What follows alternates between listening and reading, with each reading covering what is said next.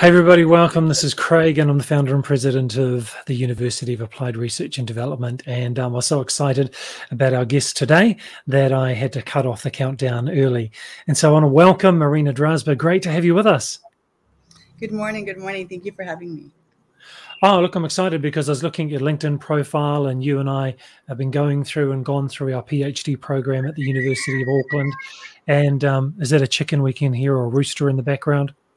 Yeah, it's some other Clucker clan. Awesome. that's what awesome. They, that's what I've called them. so this is live. So if the rooster goes again, everybody, you know that this is a live yes. interview with this incredible person who's making a difference in disaster reduction and also in climate change adaptation. So Marina, why don't you introduce what you're doing and how you came to be there? Give us a little snapshot of your history.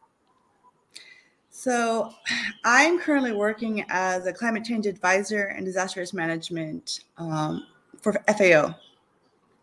Um, and I've sort of come at this at a very roundabout way. I started as a geologist at College of Charleston in South Carolina. Um, and my focus was always sort of landslides. Um, so I've always had an interest in how landslides propagate, how they move.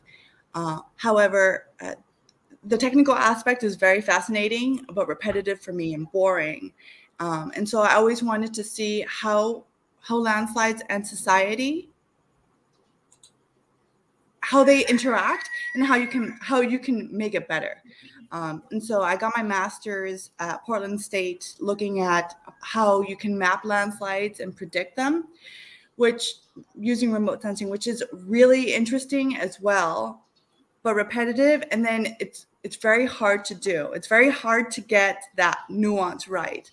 But the more people you talk to, I mean, if you talk to the geologists about landslides, and if they're not specifically focused on it, they get really bored with the subject. You can see people's eyes glaze over. Even though I find it fascinating, everybody's like, "Meh, no, no, thank you." Um, but the same is true in society.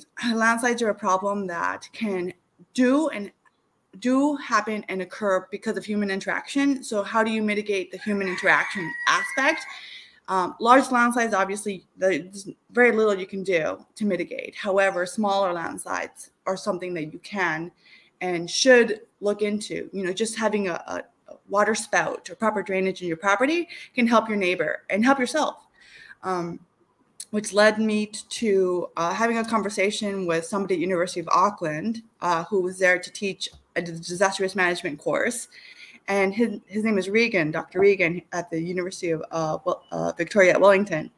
And he he went to the Rohingya camp because he works for an organization called Red R, or he's a, a on the roster for Red R, um, which deploy engineers to areas that need them, such as like a refugee camp, uh, to, to the Red Cross, to the UN, and we're sort of seconded in um, as like technical advisors. And so at the Rohingya refugee camp, he basically said, "We need somebody like you." Uh, after sort of scoffing at me because he was like, mm, you know, landslides aren't really a DRM problem and nobody really thinks about them. That's fine, you know, because they're a secondary issue. People look at flooding, they look at fires, mm-hmm. they look at other things. But landslides are caused by flooding, they're caused by fires, they're caused by a lot of other causal effects.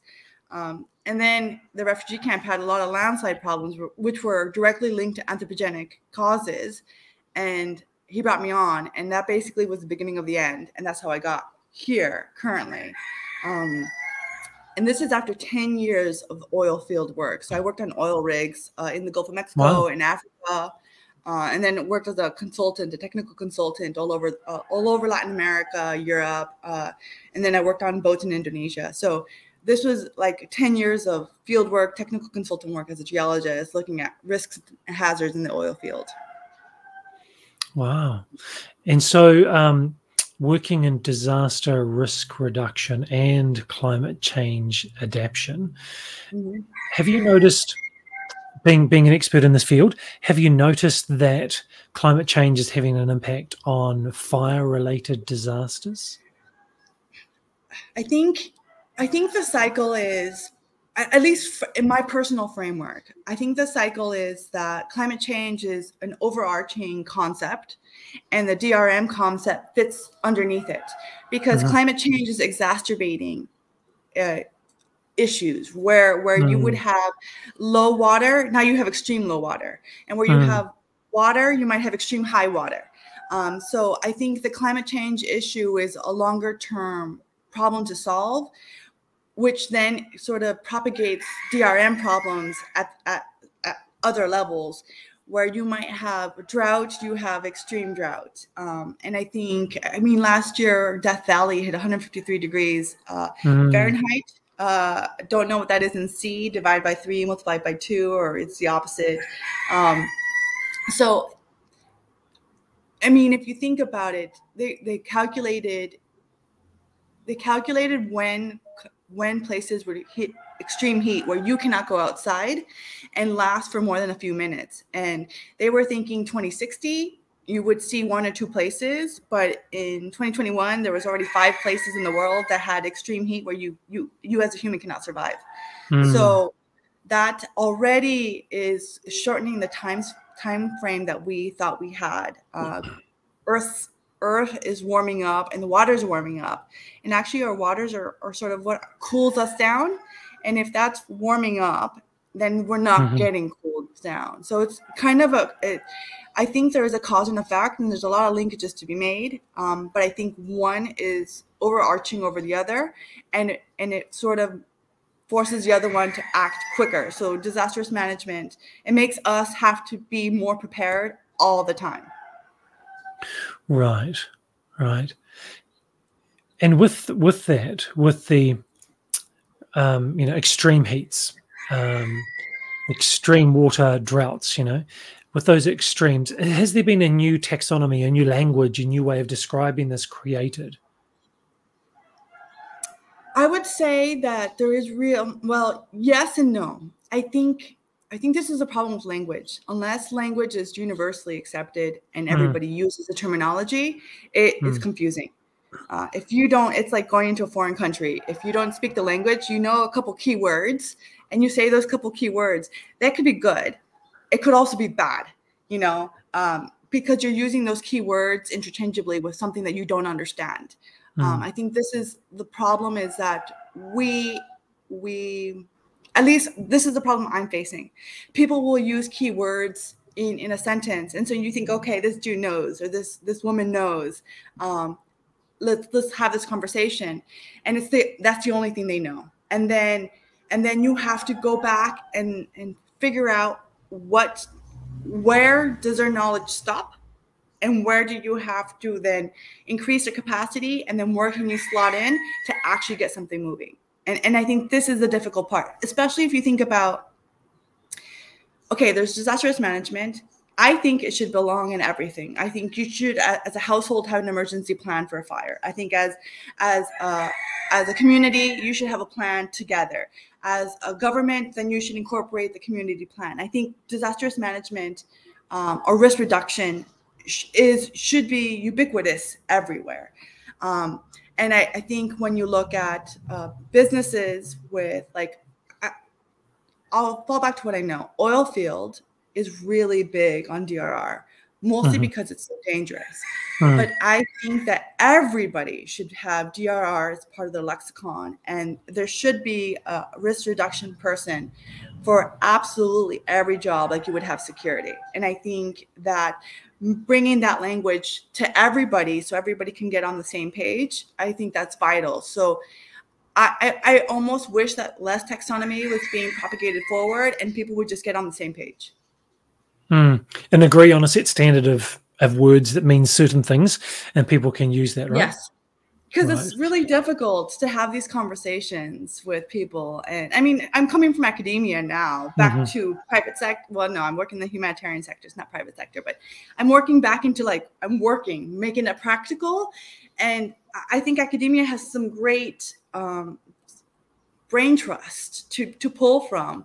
However, sometimes they move the brain trust moves too quickly for the practical application so mm-hmm. it doesn't it doesn't um, so your traction is actually making you go in circles as opposed to forward mm. tell us about um, FOA and just for, for those of us who don't know, uh, define it for us and let us know what you do. Uh, okay, so I currently work for the Food and Agriculture Organization of the, U- the United Nations, and it it is sort of a sub company. Basically, their sole focus is food security and agriculture. And um, I currently was brought on to look at community-based disaster risk management and how to help civil protection and the Ministry of Agriculture to promote um, disaster risk management and climate change adaptation. First, climate change management um, is I'm putting them kind of together. But they're kind of they're kind of in sync, but longer time frames. So first, the community we were trying to get them to actually do a sort of self reflection of what their risk is. Um, what is your risk present? What do you see?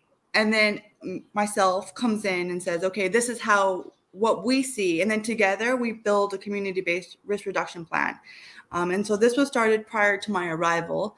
And so I'm just helping them kind of come forward. And then this is funded by the Green Climate Fund. Um, so there's a lot of other organizations that kind of feed into this as well. So we all take different areas and together we feed into the system. Um, so other UN organizations kind of help out. And so it starts with something very small like just putting drainage in a road or uh, water. Actually, a lot of these villages don't have uh, potable water, like being pumped into, so they have to go walk five miles to get to get um, wa- water uh, when it's dry. So bringing in a water tank or or strong winds if you're on a hilltop. What do you need to do? Can you build shelters for your for your animals or you know keeping silos dry um, because they self-propagate seeds. So it's small things like that over the long mm. term where if they do have uh, an event, let's say they do have a flooding event and they built a silo that's one story or one story off the ground, then mm. they no longer have to worry about their their food source becoming um, wet or their seeds becoming right. wet or washing away. And so then that allows them to then implement better technologies for climate smart agriculture. Right. So that's so cool. you, so you have to you have to help them reduce their risk in one area so they can sort of capitalize on another area. If you're always worried about being hungry, you're you're not you're not going to do something um, different. Yeah. And that's that's what I really was looking forward to hearing you talk about today was about the climate change and the impact yeah. on extremes and really how yeah. communities, especially in developing nations, um, need to respond to reduce that risk, practical yeah. applications. Can you give us some more examples of things that your organization is doing? Oh, they're doing quite a bit. Um, I think one thing that the Sendai framework and UNISDR they're trying to do is they're trying to increase capacity. They're trying to be able to mobilize nations to be able to respond because, um, as you said, it's a developing country. Uh, other places have already done these things and have implemented X, Y, or whatever it is that they've done. But even developing countries are having a hard time putting all this into effect because it's piecemeal. You don't you you have to start small and then you have to build it up. But sometimes some of these projects take years right? Hmm. to, to increase the capacity of of for disaster risk management. The, the will is there. However you have competing priorities so you so if there is no budget it is very difficult to implement.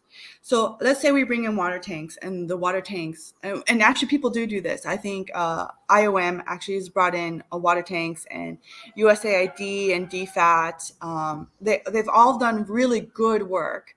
And we're trying to do this as a coordinated body. Um, and I think that's the most important part is you have to do this as a coordinated body. You cannot do any of this work in isolation. Um, and then Oxfam has done really great work uh, during the Easter floods. They they came in and they mobilized a lot of local actors, um, and I think that is key. As an international body, it's really important that we capacitate those in house. And um, back to the language problem, I speak English. Uh, Tetum is what's predominantly spoken here. Um, and I can't tell somebody what to do in English and, and have it reciprocated in Tetum. Um, so either I get on board with Tetum or you capacitate somebody here who's going to stay all the time. And since I'm here as an advisor, I'm going to leave. So that is actually what we're we're, we're doing. It's our, our biggest projects here, capacitating the locals to be able to one understand the risk because I think awareness is key. Mm. Um, and two, to be able to respond to the risk. Now, the response usually takes funding or some sort of uh, key key insight and i think this is the, the hardest thing to translate um, because you can be aware of what you're doing and how you're doing it and mitigate that but it back to being a household a community and then a government if you all are not working in the same vein then only one person if only one household is doing it, then then you're you're never really going to move forward. So it has to be in mass. Um, and so that's the biggest work that we're doing here is moving as as a, a cohesive body together. Mm. Mm. I was going to ask you about disaster mitigation and, and new methods and strategies, you know, that um, that that your organization is using and that you see being done in the industry, but that that really answers that, uh, that things are being put in place. So you're in Southeast Asia. Mm-hmm. Yep. Okay. Where else have you been? Bangladesh. So I worked at the world's largest refugee camp uh, in Cox's Bazar. And uh, this is the basis of my thesis. I wrote a children's book on landslides, and it's basically started with as a flip book um, because uh, it's really okay. So the Rohingya refugees, um, they got the short end of the stick. Uh, and, and we can speak a lot about who and what they are and how, where they came from. Um, but one thing that they were they don't really have is a written language. It's very an oral language. Mm. Um, and so, how do you explain physics and chemistry and a landslide propagation uh, to, to a, a, population that doesn't uh, that doesn't have a written language? So that was very difficult um, to to be to bring awareness. How do you bring awareness to to mm. this population? Um, children were had died of of landslides because what they would do, they were do well. The geology in this area was quaternary sands and clays deposited from glaciers from the well glacier deposits. They're not glacier deposits, but as the glacier eats away at the Himalayas and the Himalayas actually get all these rain events, this is kind of the the, the delta for the Himalayas. And so this land is not very it's not, it's it's um it's not rock, right? It's headed towards a rock, but it's not rock. So it's very sandy, very silty. Mm-hmm. Um, and so as you excavate like a sand dune, um, it's more tied than a sand dune. But like when you play in a sand dune and you excavate the bottom of it, the top is going to slough down. Mm. Um, and so as they're building their shelters and building and getting sand for sandbags to be able to, to create a, a steady foundation, they were creating these holes which would stay open, but then slight movement would cause them to collapse. And children were playing in them because they were cool compared mm. to temperatures outside. And mm. so, unfortunately, we had a couple lost of lives. Um, and then we were kept, we kept on having landslide issues. And so, this was why I was brought in.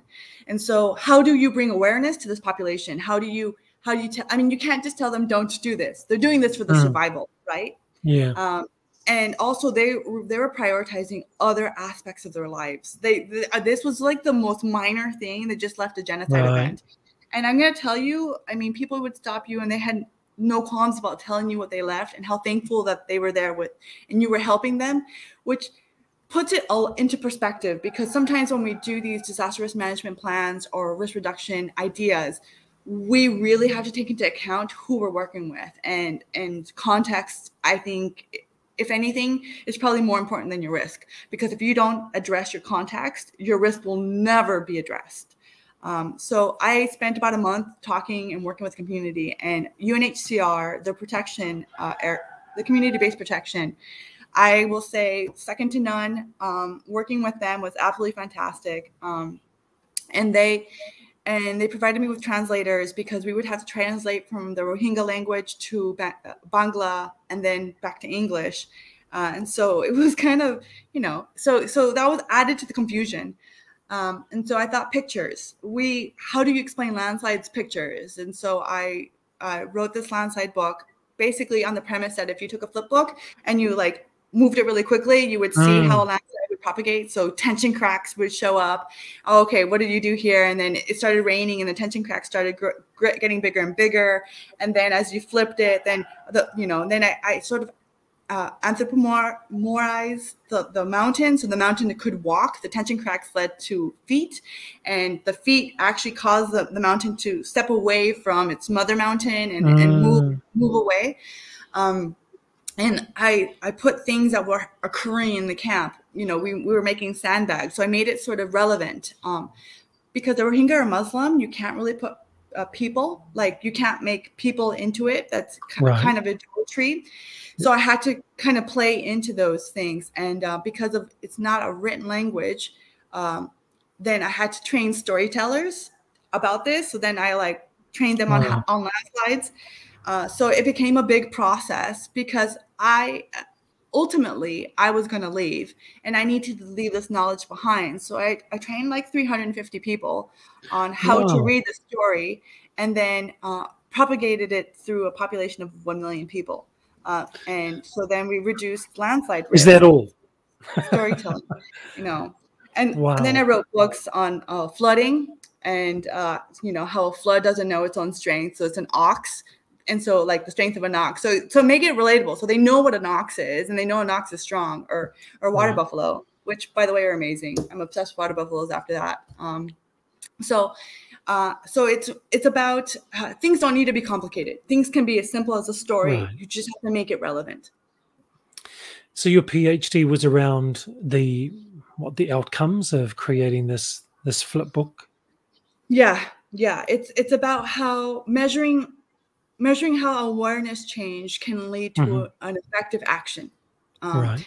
Uh, and in this case, because I was embedded into UNHCR and UNHCR was doing the camp management, we moved in mass. I was at the ground level with communities and I was sitting playing with children. Um, and then to reinforce that, I also made a board game and we made a play to like to, to so it became knowledge and action. And then I was at um, decision making level making policy. Um, where can we build? Don't build here because it's flooding. And then and then using my remote sensing knowledge to actually start working with planners. And then it was both both ways. The same information i was passing down i was passing up and together in mass we were working. So i measured their awareness. Prior now it sounds clinical so bear with me. So i measured awareness prior and i measured their awareness afterwards. Now awareness is great you know something is occurring and you know something is is there present in your space. But now do you understand your role and its role in that space? And so then i measured understanding. And then from understanding once we hit sort of a critical understanding point then we got action. And so uh, the refugees got my WhatsApp number and they started texting me pictures. And these pictures were of all these potentially risky, hazardous situations. And then wow. I made them a how to guide. Okay, you're seeing this. And then I would draw on them. And then I, I gave them a kind of a chart. So they started becoming the community uh, a practice, and they were the like the focal point experts in each camp. I, in 17 camps, I primarily worked in nine, and then it started growing and growing, and more camps were like, well, we want to do this as well. Um, and more people in these camps. So then it sort of self propagated. And so instead of me pushing, it was them pushing me for more information. Um, and so I measured that. And then I measured how things changed and, and what were the, what was kind of, what was a change. And I think it wasn't until like certain rain events, and they were new to this area. So they didn't, none of them had really experienced this. And so to, to be able to stay, they, so they didn't believe landslides existed until the first rain event. And then they were seeing, oh, what is this? This is, this is, we don't like this. This is the, you know, we're losing things because of this. Uh, uh, and so uh, that you kind of need something to prod them a little bit or prod community a little bit and once that prod came then you need the community to always engage or have somebody you know not it's it's like it's like anything uh, your group of friends there's always somebody who's more interested you want that person you want to take that person and then really indoctrinate them into drr I think that's so brilliant. So brilliant. So awareness impacts action.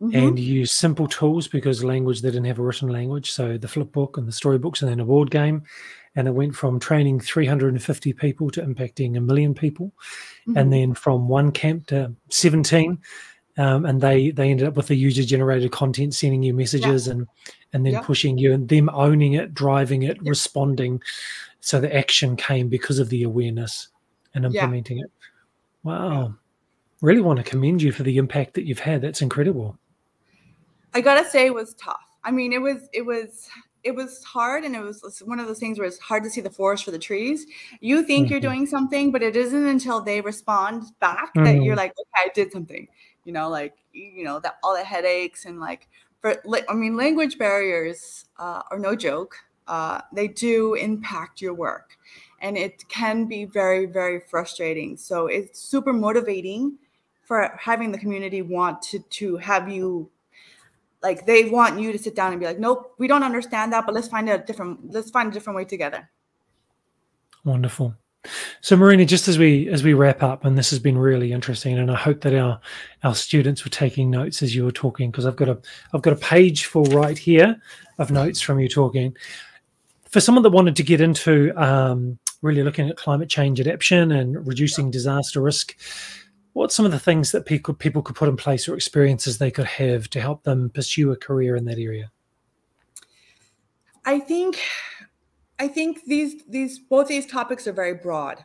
I think that in my experience, people with with with a subject matter expertise in let's say I, in my case it's landslides in somebody else's case mm. it could be uh, hurricanes or, or, alert protocols or early warning system protocols I think it's much better to have an expertise in one aspect of it, and then that feeds into the rest.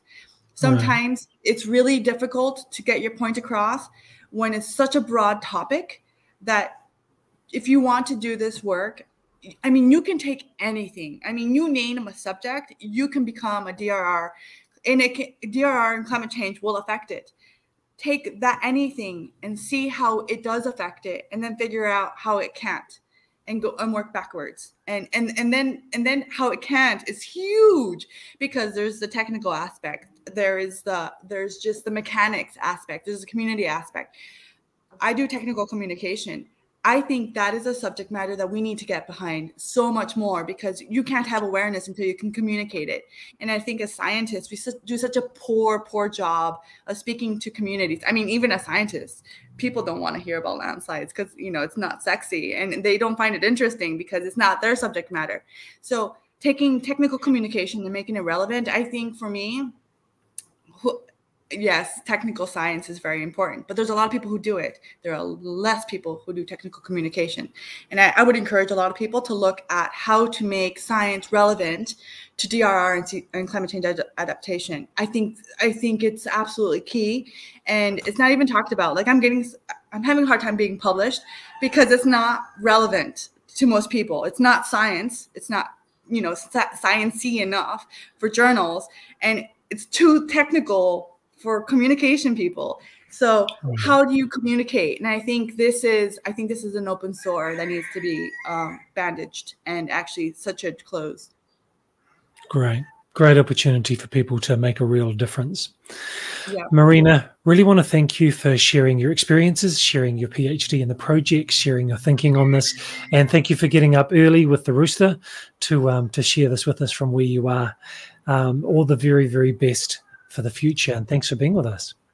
Thank you so much for having me and reaching out. I really appreciate it. I mean, I always get a kick out of talking of um, about what I do, um, and, and I appreciate it. Thank you very much.